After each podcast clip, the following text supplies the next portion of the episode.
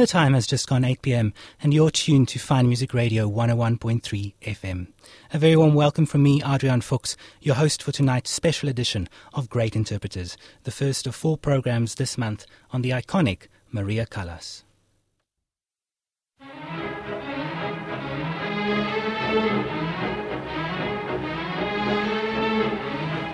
It's a big destiny. It's terrifying. Mine is a big destiny.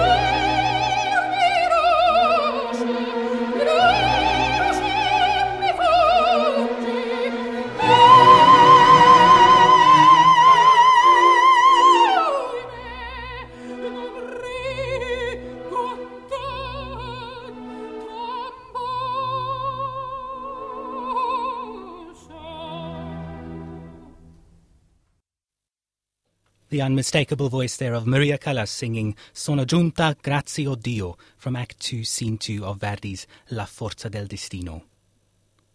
Maria Callas, a name known even to those with no real interest in opera, a soprano who has been called the greatest musician of all time, an opera singer whose artistry has been compared to that of Michelangelo, who has been hailed as a goddess, labelled a living legend, and termed immortal.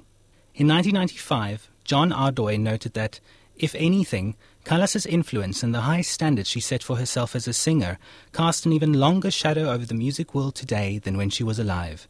Numerous documentary films have been made of her tempestuous life.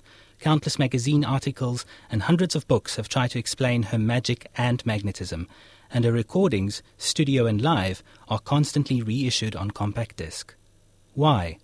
Why, as John Ardoin noted, are we still so obsessed with an artist who was criticized throughout her life as a flawed singer with an odd sound, a soprano whose career ended in an ill advised concert tour undertaken with a broken voice, a woman who turned her back on hard won, extraordinary artistic achievements for a nine year liaison with one of the world's wealthiest men?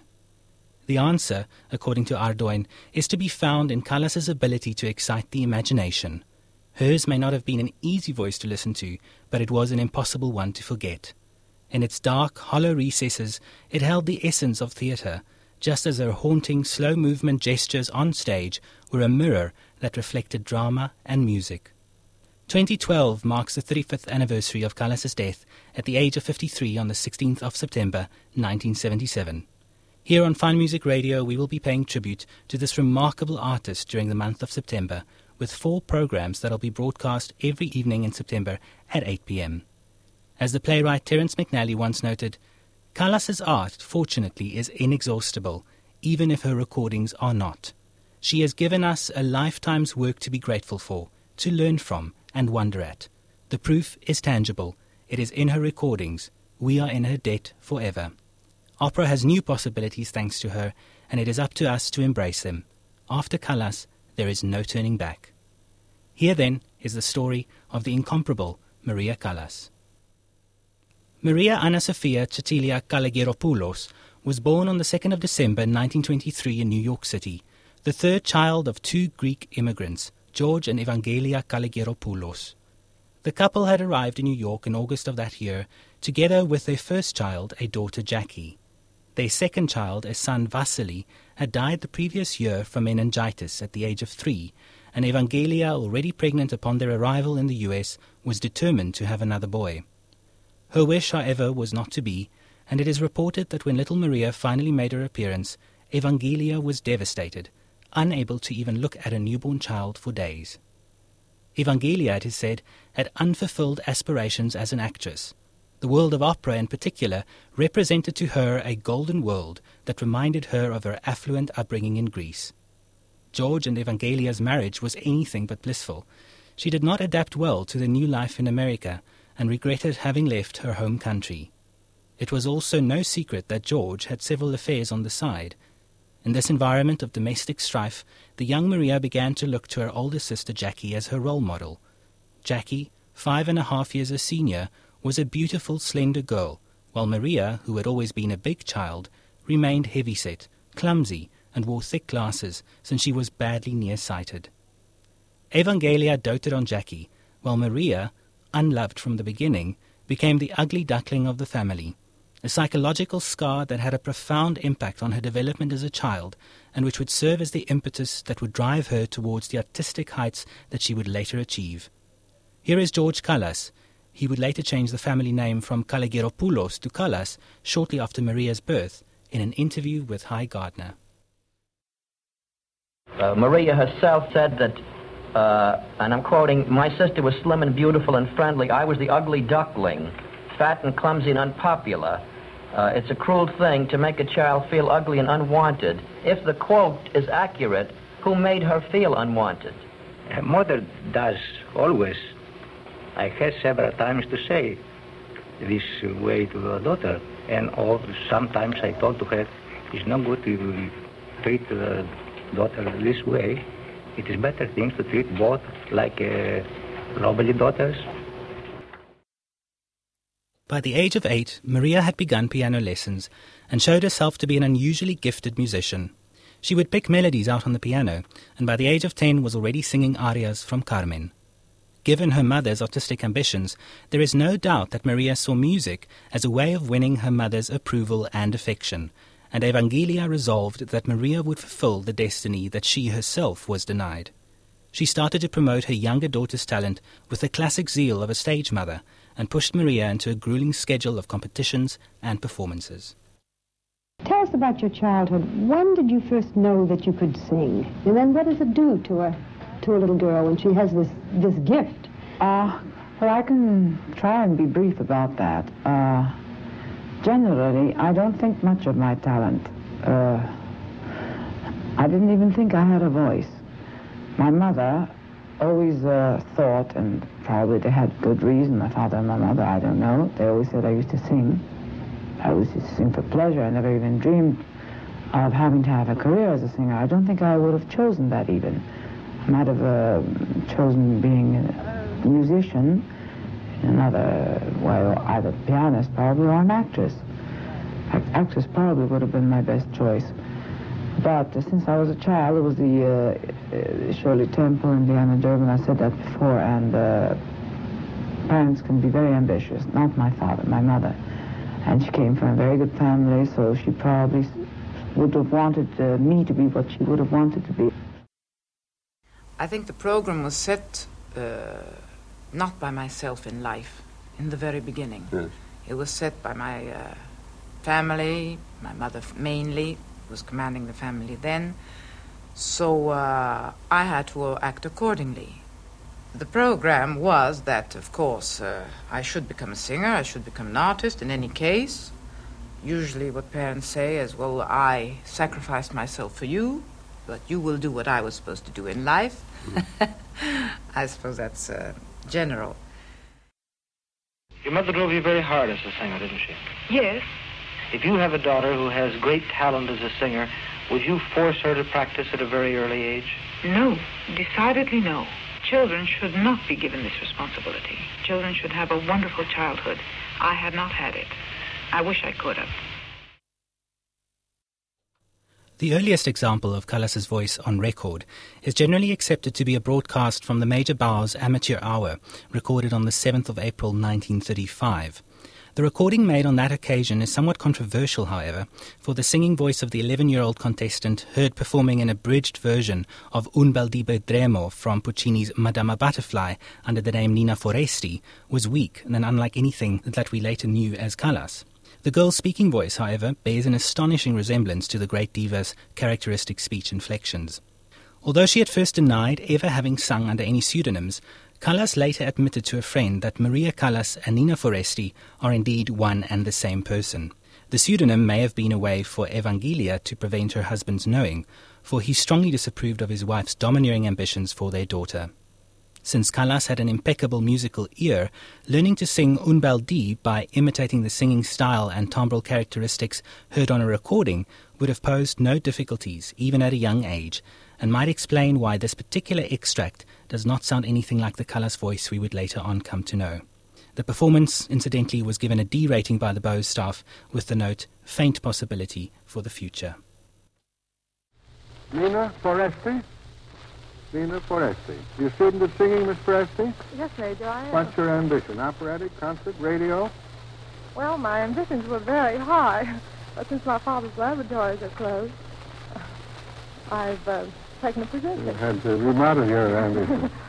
Father was a chemist. Well, what, is, what are you doing now? Oh, I'm uh, employed in the uh, toy department of a large department store. You're Italian-American? Yes, Major. I was born here in New York. And you want to sing something from Puccini, huh? Yes, I would like to. Yes, that's something I'll do. All right, what do you want to sing? Something from Madame Butterfly. All right. A bit abbreviated. That's good. Go ahead.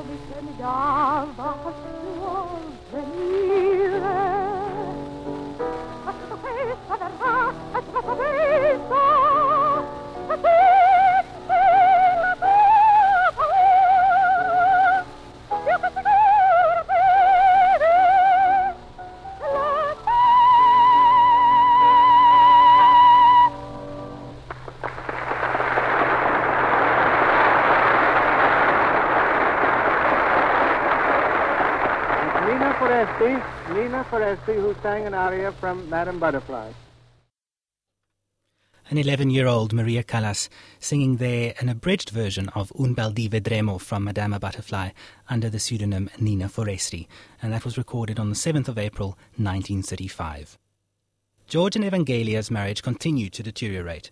By 1936, the rift between them had become irreconcilable, and Evangelia decided to leave her husband and return to Greece with Maria and Jackie. Although Maria was only 13 when they arrived in Greece, Evangelia managed to secure an audition for her with Maria Trivella at the Greek National Conservatoire. They brought me to the conservatory, and they had to fake my age because, of course, I was then 13 years old, and no conservatory would accept you. And I was mm, very tall and well built, so I easily passed for 17 years old. Trivella was quick to realize the exceptional abilities of her new student and later recalled Maria's voice as an amazing phenomenon, a great talent that needed control, technical training, and strict discipline in order to shine with all its brilliance. It was during her studies with Trivella that Callas made her first operatic appearance, singing Santuzza in a student production of Mascagni's Cavalleria Rusticana. She was 15 years old.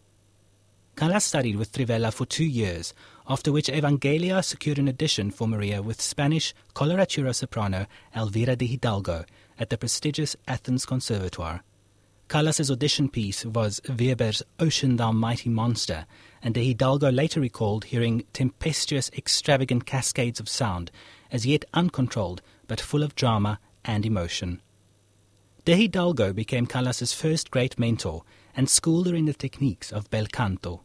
Though bel canto is literally translated as beautiful singing, the term implies much more, and through rigorous technical training in scales, runs, embellishments, and legato singing, De Hidalgo taught Callas how to keep her voice on the breath, light and flexible, extending her already impressive vocal range while brightening and coloring her timbre. Callas's study with De Hidalgo left her in the unique position of having a great dramatic voice, capable of singing the heavy dramatic repertory such as Turandot, Gioconda, and Isolde, but who was also trained to sing coloratura roles such as Rosina, Lucia, and Gilda. I started very early. My teacher, who was uh, Elvira de Hidalgo, started very early. I think indeed lots of uh, great singers started very early, especially women. Essentially, our career is based on youth. Wisdom later, but unfortunately, we can't go as long as uh, uh conductors. So our wisdom is created later, but our uh, teaching is done mm-hmm. early the earlier the better, because she had the real great training, maybe even the last great training of the real bel canto. Meaning that I learned the secrets, that I learned the ways of this bel canto, which, of course, as you well know, is not beautiful singing. It is a way of yes. music. It is a way of, uh, shall we say, the violin playing. The way the violin plays, the voice must play. But it is a very hard training. It's a sort of a straitjacket that you're supposed to put on, whether you don't like whether you like it or not. You have to exactly uh, learn, as I said, to read, to write, to form your sentences, how far you can go, fall, hurt yourself, put yourself back on your feet continuously, lowering the lines of music on this basis of bel canto, learn music, which is essential, good taste, which is essential. Good taste is always something that's handed down from one to the other. It's the so called tradition. Mm-hmm. The bel canto is definitely the schooling. So if you don't have the bel canto, you cannot sing any, any opera, as a matter of fact. This Not even the most modern. When you were working with Elvira de Hidalgo, was this um, very hard work for a young girl of 13 and 14, immensely hard work, unstrenuous. It was really not that much hard work. I, uh, I suppose I was a solitary girl also, shall we say, and uh, I loved music mainly. So whatever concerned music, and of course, as I was uh, in, in the vocal uh, yes. department, so called, I was fascinated by listening to all her pupils singing the various repertoire, which was uh, the light uh, operas, the rather heavy operas, the mezzo-sopranos, even tenors, and it was most interesting because you kn- you learned a lot. So I used to go to the, uh, the uh, conservatoire, ten o'clock in the morning, and I used to leave with the last pupil. Even Hidalgo was quite amazed because she was asking me frequently, "Why do you stay here?"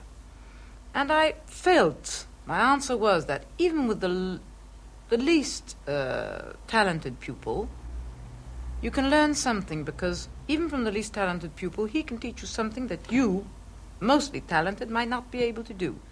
In other words, you can always learn. De Hidalgo had one, uh, which is the bel canto way, that no matter how heavy a voice, it should always be kept light. She knew I was a very heavy voice, uh, but she knew also that such heavy voices should always be kept limber, as uh, all athletes also, because uh, the main thing, I was a dramatico coloratura, and you must always keep yeah. the voice lighter than what she is, and agile. So I was already trained to do that, and also because it amuses me. Ah, it amuses me enormously to oh. dominate a difficulty. I sense that. In, mm-hmm. in, in, I like uh, challenge. Yes, yes. I'm, I'm, sure. Well, what more is there in life if we're not uh, challenged to really dominate something that's nice uh, and to offer to the public with the maximum of ease?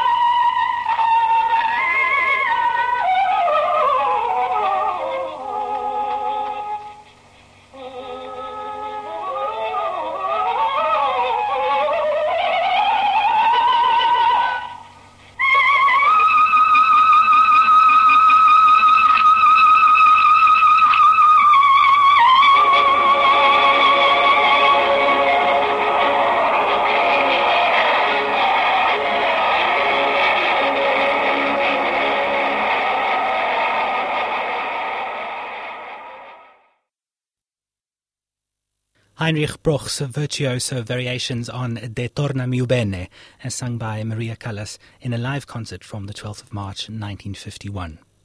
Following performances in several student productions, Callas began appearing in secondary roles at the Greek National Opera.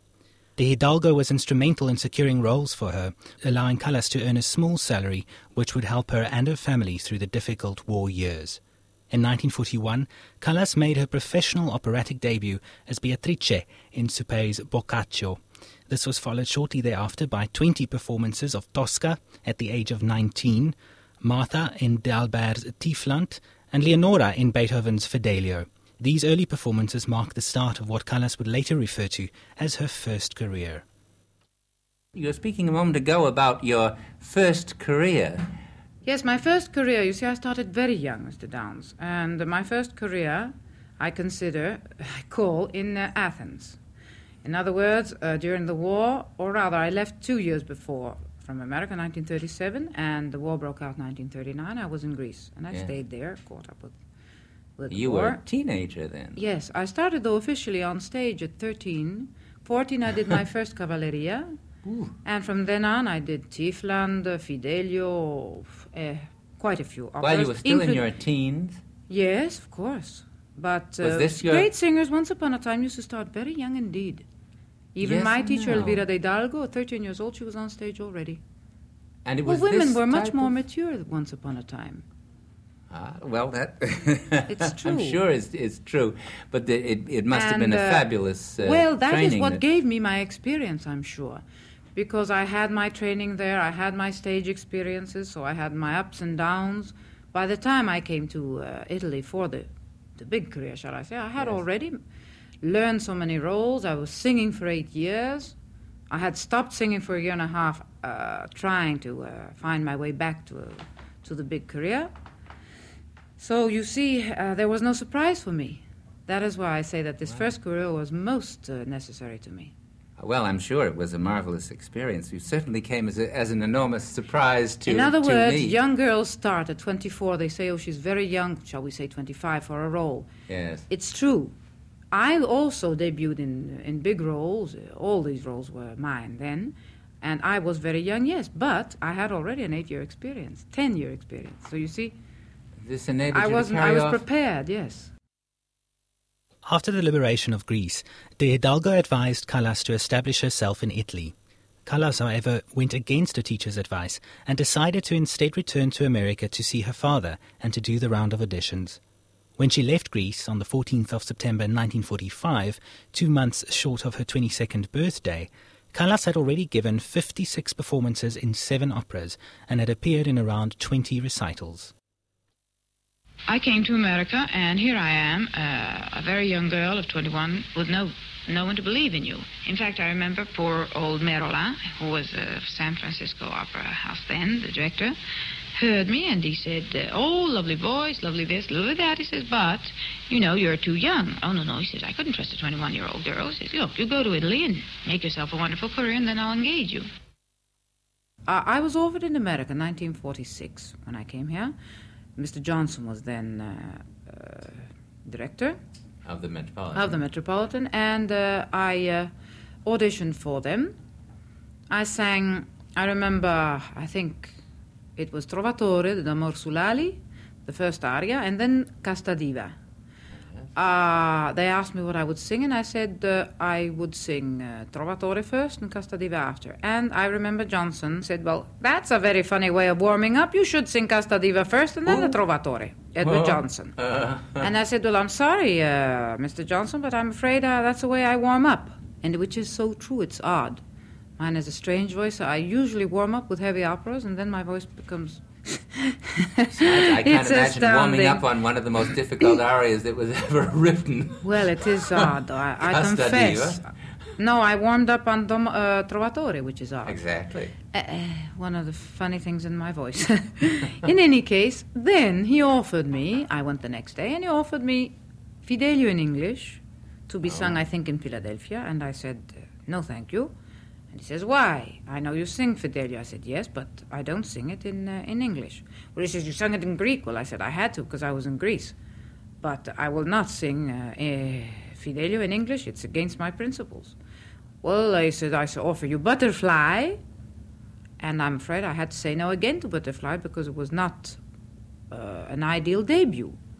Because uh, yeah. I think that the debut is most important. You must yes. debut in the best opera or possibly your best opera. No question. No question. So yes. I unfortunately had to say no. And then when I did say no, all my friends and, uh, well, you know, people around you said, Well, she's crazy. Hi hat. Who does she think she is? She'll never get another chance like that, turning down the Metropolitan and blah, blah. Well, I really knew I had to do this, and if I was asked again, I'd do it again. But I promise you it was not easy with my own conscience after. and I was sitting around uh, waiting for a chance. Then we were supposed to debut in Chicago. If you remember, they were yeah. supposed to open the season then and yes. it uh, bankrupt. And I didn't debut there. But then there was uh, Nicola Rossi Lemeni, who, de- who was supposed to sing Gioconda at the Arena, and uh, he proposed me to uh, Zenatello, who was then the director of Arena. And I auditioned for him, and he immediately gave me the contract. And that was the, that and was that the, was the beginning. That was the really. beginning.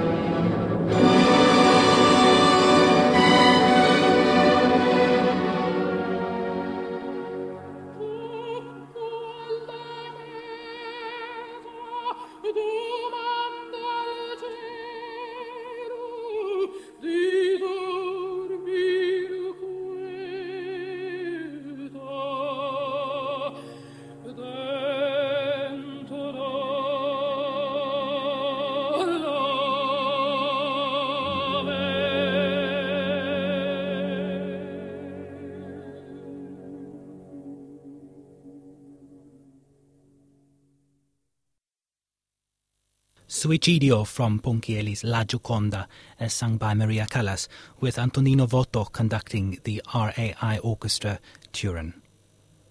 Callas's Italian debut at the Arena di Verona in 1947 in the title role of Ponchielli's La Gioconda marked the start of what she would call her second or big career. As fate would have it, in Verona she met two men that would play an integral part in her life. The first was the much revered conductor Tullio Serafin, who would become the second great mentor in her development as an artist. Here is Callas talking about what she learned from Serafin. What he said impressed me was when one wants to find a gesture, when you want to find how to act on stage, all you have to do is listen to the music. The composer has already sought, seen to that. If you take the trouble to really listen with your soul and with your ears, and I say soul and ears because the mind must work, but not too much also. Uh, you will find every gesture there. And it's so true, you know. It was also in Verona that Callas met the industrialist Giovanni Battista Meneghini, who, though 28 years his senior, began courting her. The couple married two years later on the 21st of April, 1949. Uh, you've said in, in some of these other stories printed that your, that your husband uh, Giovanni Battista, that five minutes after you set eyes on him and started talking with him, you knew that he was the man that you'd been waiting for. Uh, how did you know? Well, I don't know. These things you see, uh, you just feel them. You don't. Uh, you don't usually have any explanation. Thank heavens. I uh, just loved the way he smiled. It was so open and. Uh, well, you can't explain these. Love at first sight, I suppose, and it was. Love at first sight. You can't explain. Was it five things. minutes? It was five minutes. Fantastic. And, and how, how long have you been married now? Well, we've been married uh, since 1949, the 21st of April. But we've known each other. The next day, uh, the day uh, I arrived was the 30th of June, and we met. Uh, is it the 31st June? 31st, 31 days to June or 30? I don't remember. Anyway, the next day of my arrival. Uh-huh. It was as though God sent him to me because I was very alone, and he really was always with me since then. In Meneghini, Callas found a friend, a supporter, and according to some, the father figure that she never had. As she had been to her mother before, however, Callas became a twisted source of self importance and purpose for Meneghini. Following their marriage, he gave up his business and assumed control of Callas's career until their separation in 1959. His love, support, and money during those early years gave Callas the time she needed to establish herself in Italy, and throughout the prime of her career, she would be named Maria Meneghini Callas. Callas's performances in La Gioconda, though successful, did not create the splash that she was looking for. She was considered a beginner and lacked the required reputation that would attract contracts from the larger and more prestigious opera houses in Italy. There were many a time at the beginning of my second career, also, which I call the big career, after 1947, that nobody wanted to talk to me. I mean, no agent would touch me and uh, give me a job because I was immediately after my debut in Italy was not loved that much. I was something new to listen to, and they disliked anything that took them away from tradition. They really came to me when they just couldn't find another one to cast in the role. So finally, when they did come, they knew that I would be expensive, and uh, but I promise you that it wasn't uh, frequent. It was about every four or five months that I would have a role. And finally, when I did sing this role, whether it was Forza del Destino or Aida, there were many people that used to say, "Well, her high notes are beautiful, but her middle notes are not." and the other one said, "Oh, the middle notes are beautiful, but the top are no good." And uh, well, the other one would come out saying the low notes are beautiful, but eh? in other words, they wouldn't agree. But what imp- what impressed me was in Forza del Destino in Trieste, one of those famous four months before I worked, from one contract to another. They used to say that, uh, well, she does know how to move on stage. that really was something that I'll never forget. But in any case, I believe me, up to two years nearly, it was not as frequent as uh, one would think to work. But also, I had to say no to certain contracts which would have been below uh, my level. You said that you have have had to struggle, and yet it seems very hard to believe that somebody with your gifts uh, didn't walk right into the uh, oh, no. roles and into the big opera houses. Oh, no, no. It wasn't at all easy. Uh, I had struggles in uh, Italy. I think they found a new element in, in me. What they considered bel canto was just a beautiful voice uh, singing, Whereas with mine, they just had to uh, work their minds a little more. They had emotions that they didn't feel before. I was going against the so called tradition, which was then not so good. Because the tradition of high, long held notes and uh, overdone phrases, you know, all this business, yes. which I had to fight for enormously. You had to fight I to put the interpretation to clean down, mu- put music back to its uh, place and not have these enormous long notes with these cadenzas uh, that never finish and, uh, you know, real yes. old bad tradition. Fortunately, Serafin was seeking an Isolde and a Turandot for productions that he was engaged to conduct at the Teatro La Fenice in Venice during the 1947-48 season. Remembering her impressive Gioconda from the previous summer, he offered Callas the roles. Having spent the previous few months unsuccessfully making the rounds of agents in Milan, Callas readily agreed though she did not know Isolde, having only looked at the first act out of curiosity while still a student. Uh, when I went to Italy, I sang Gioconda. I was under contract from America. Uh, after Gioconda, I had sprained my ankle and uh, I couldn't move well on stage.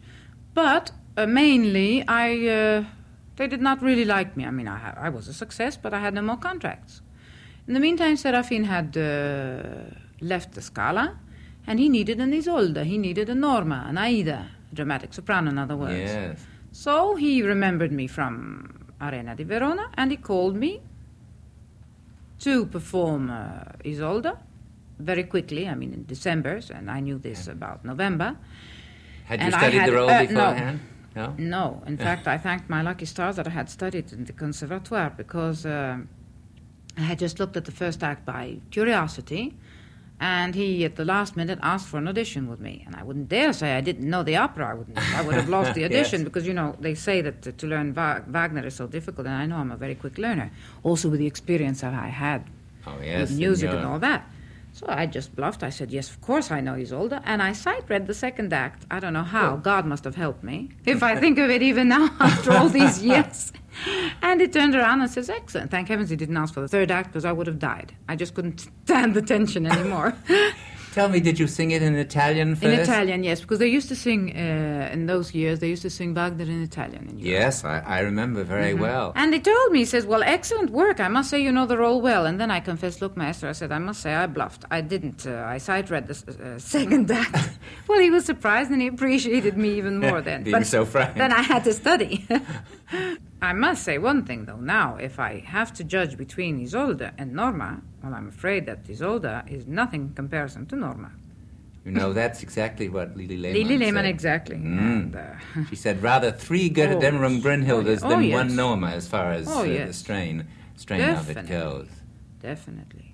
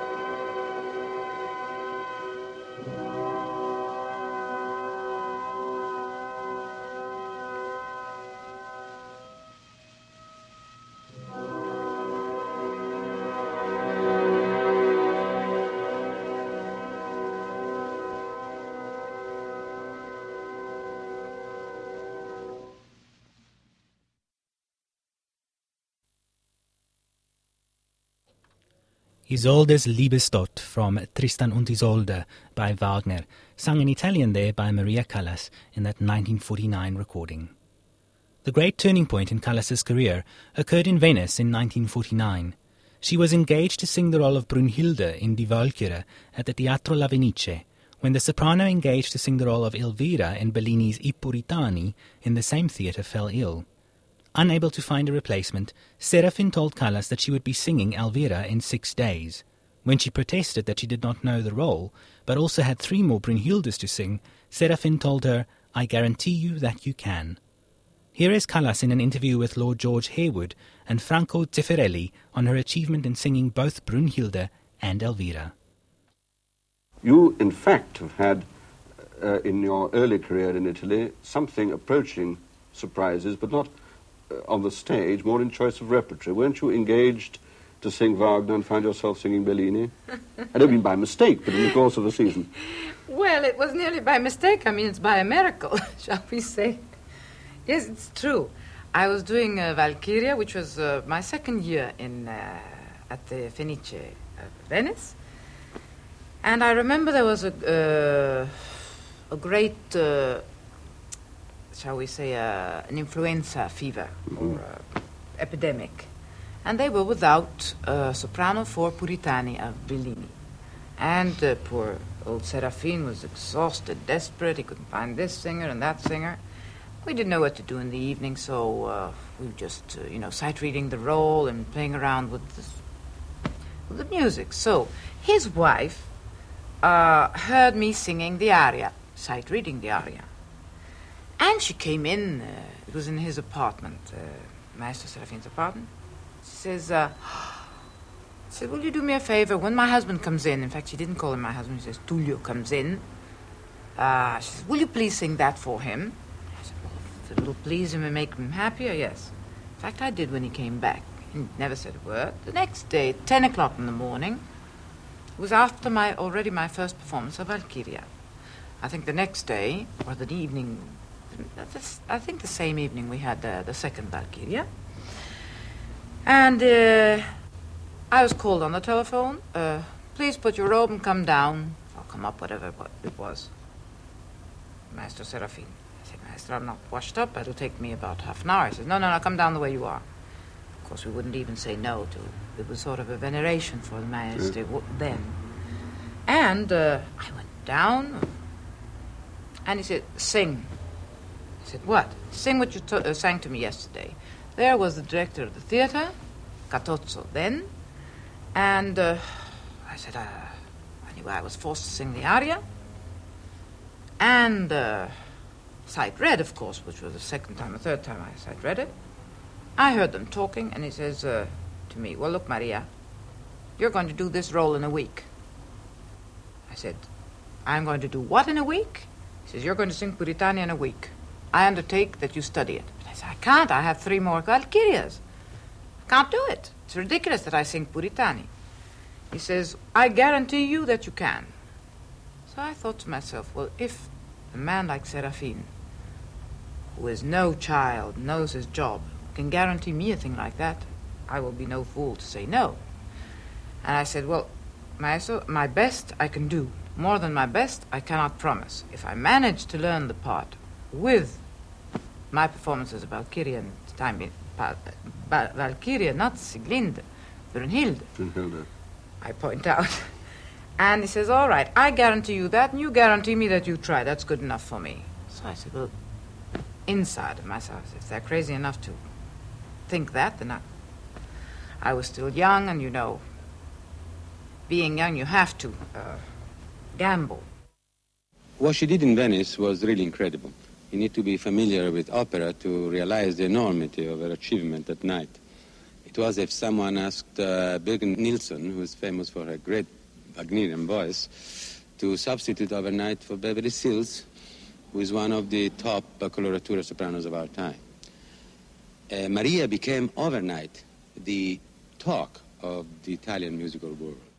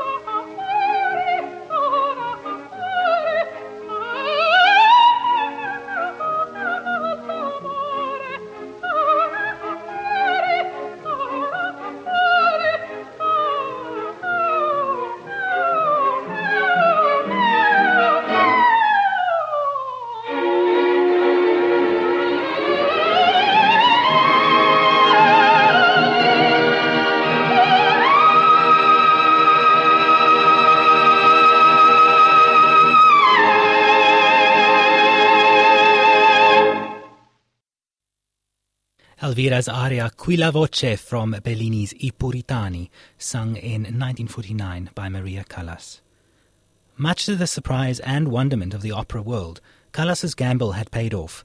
One critic wrote, even the most skeptical had to acknowledge the miracle that Maria Callas accomplished, the flexibility of her limpid, beautifully poised voice and her splendid high notes. Her interpretation also has a humanity, a warmth and expressiveness that one would search for in vain in the fragile coldness of other Elviras. Overnight, Callas had become the toast of Italy, and offers to appear in various opera houses started pouring in, La Scala being the one exception.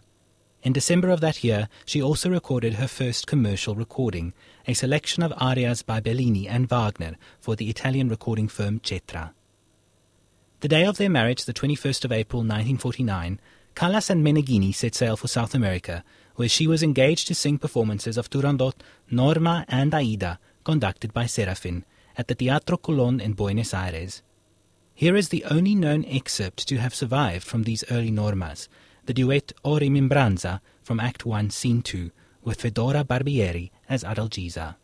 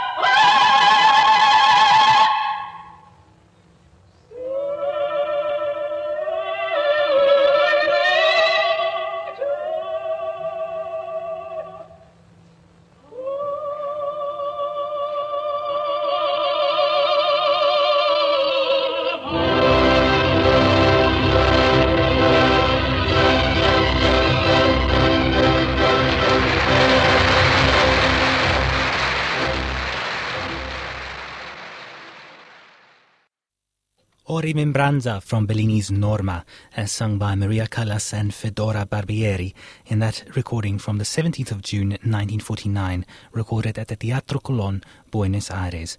And that was, of course, the role which would become so indelibly linked to Callas, and here in this extract it was less than a year old in her repertory.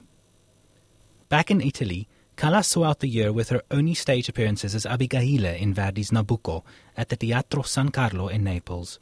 Fortunately, one of these performances was recorded and provides the earliest documentation of Callas singing a complete role in actual performance. She flings out Abigail's high notes with fearless abandon and navigates the treacherous tessitura with its legendary two octave jumps with the utmost virtuosity.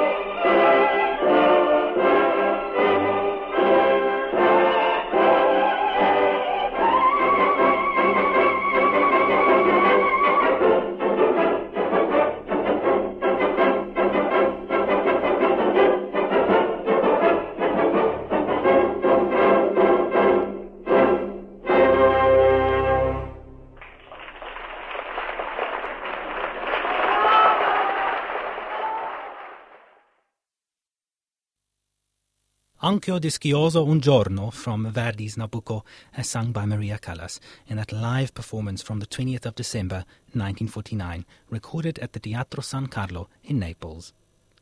Callas began 1950, a busy year to say the least, with performances of Norma, her fifth role at the Fenice in Venice. During February, she sang more than twice a week, juggling performances as Aida with performances as Isolde, the last time that she would sing the role. During the last week of that month, she also added to this grueling schedule of performances the role of Norma. In May 1950, Callas opened the season at the Palacio de las Bellas Artes in Mexico City as Norma.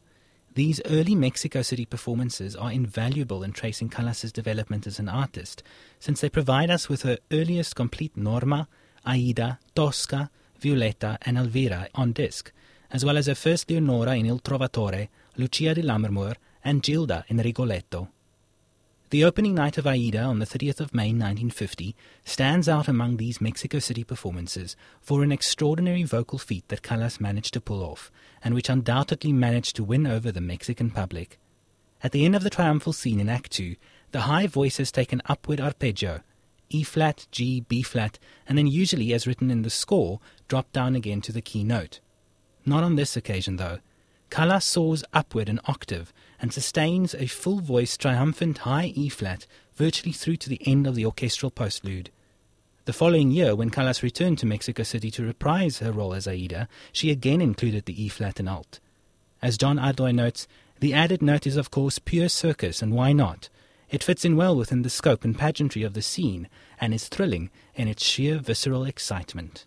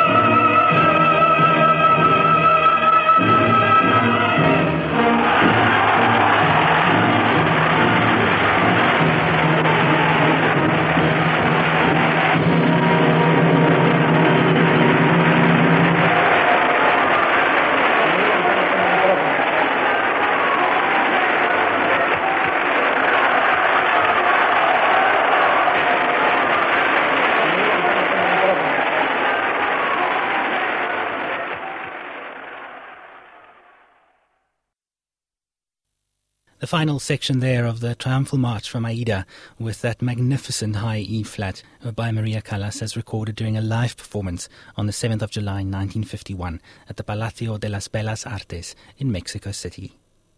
Musically, the most interesting and possibly rewarding of the 1950 Mexico City performances is that of Callas's first foray into the role of Leonora in Verdi's Il Trovatore, I'd like to play you Leonora's aria D'amor sull'ali rosee, followed by the duet Vivra contende il giubilo between Leonora and Count di Luna, as sung here by Leonard Warren. Of her performance in the duet, John Ardoin writes, Not even Callas would prove a match for herself here in later Trovatores.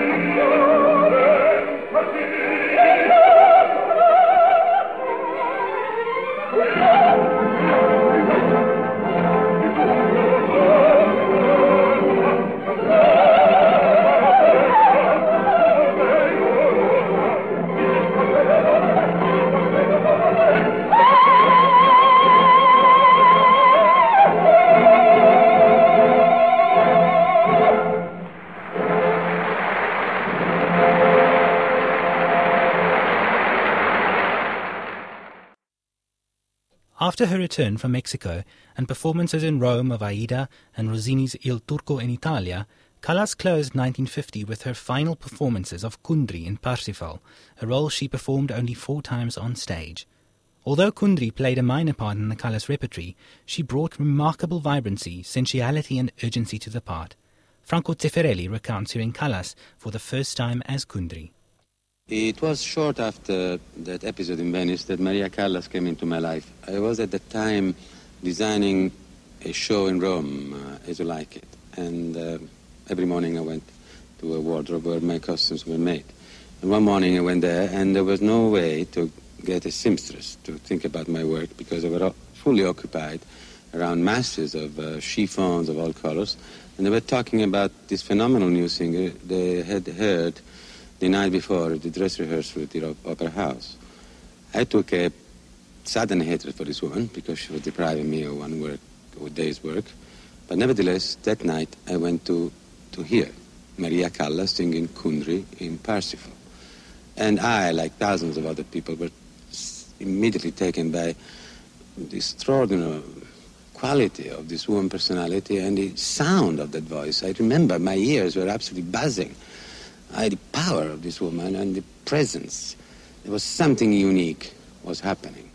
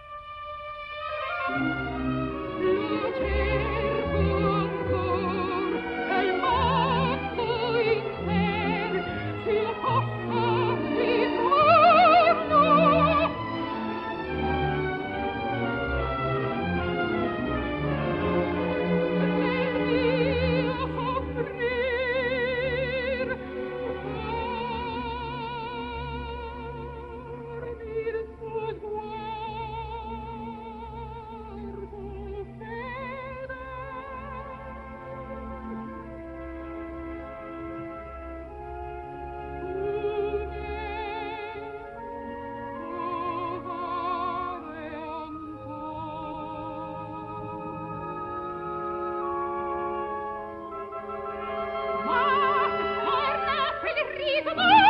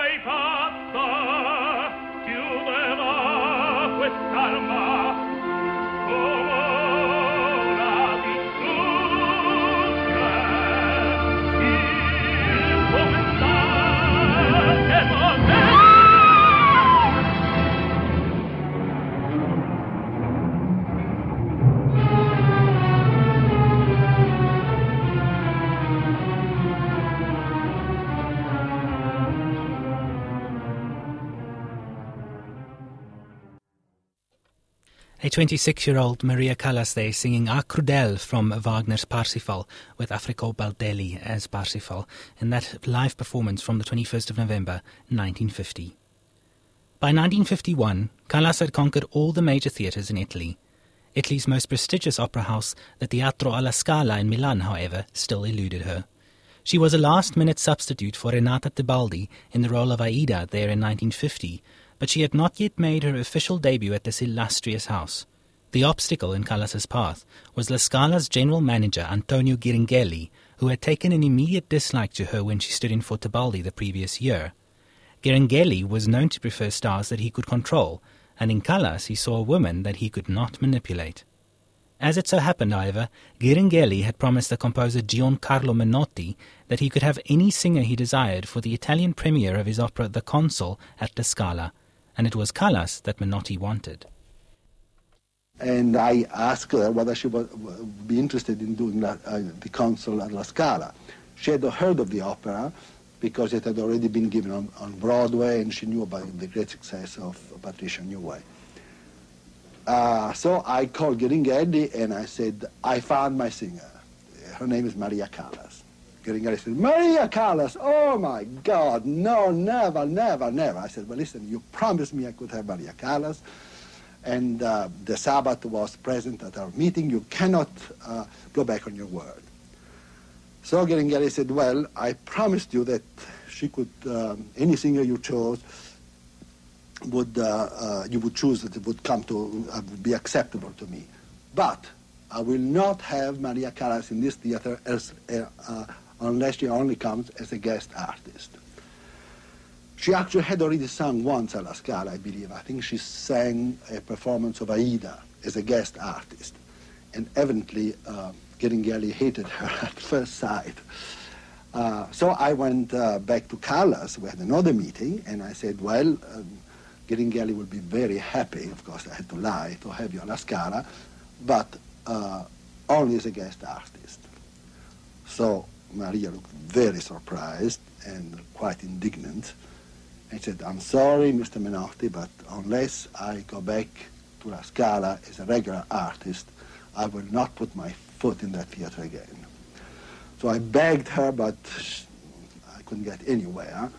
So I finally had to take another singer. I took Petrella.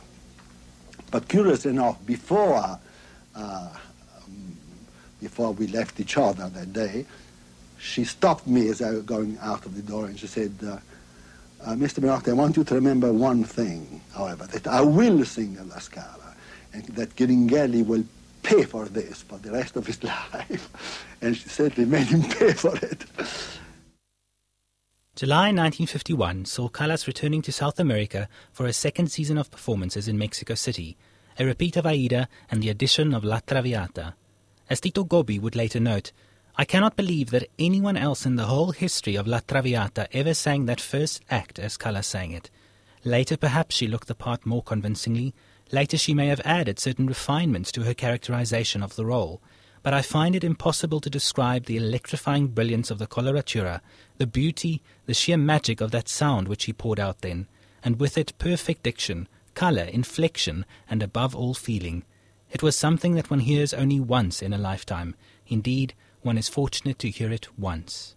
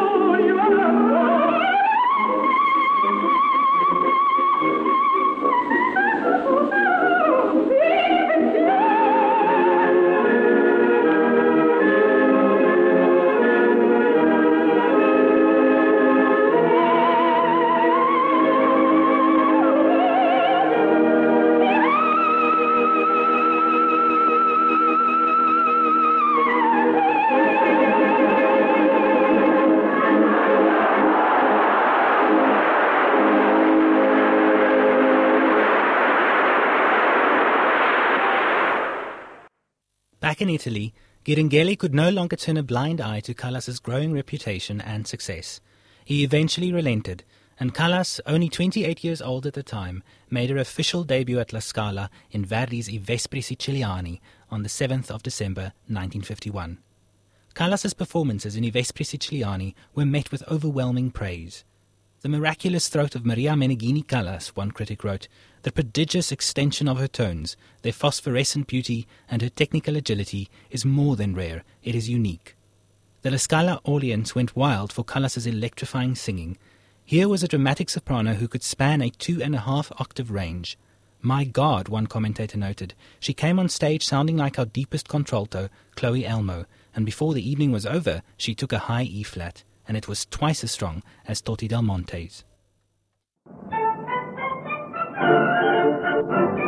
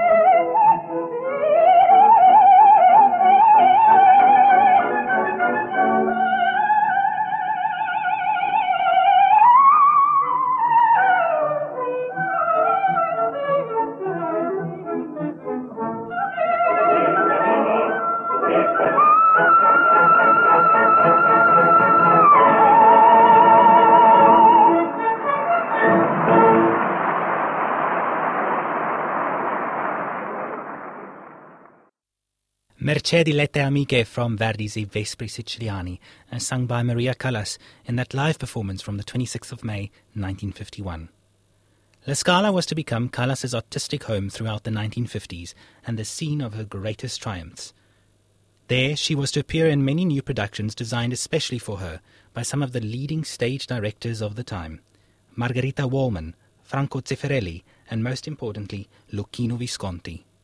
La Scala also heard Callas's collaborations with some of the foremost conductors of the 20th century, including Herbert von Karajan, Carlo Maria Giulini, and Leonard Bernstein. After years of grueling work, exhausting tours, and the indignation that she had suffered, Callas had finally achieved the price that she had been seeking. Her greatest period, the years 1952 to 1955, were however still ahead of her, and I hope that you will join me next Friday, the 14th of September at 8 pm for the second program in our series on Maria Callas, in which we will take an in depth look at these four miraculous years. Before I sign off, I wanted to let you know that I've launched my own website, On and Off the Record, which contains podcasts of the various programs that I've presented on Fine Music Radio. If you visit the website at www.onandofftherecord.com, you'll be able to listen to and download recordings of some of my previous programs, and I'll be sure to add these Callas programs, as well as other past programs, to the site in the near future. Till next week, from me, Adrian Fuchs, have a good evening, good night.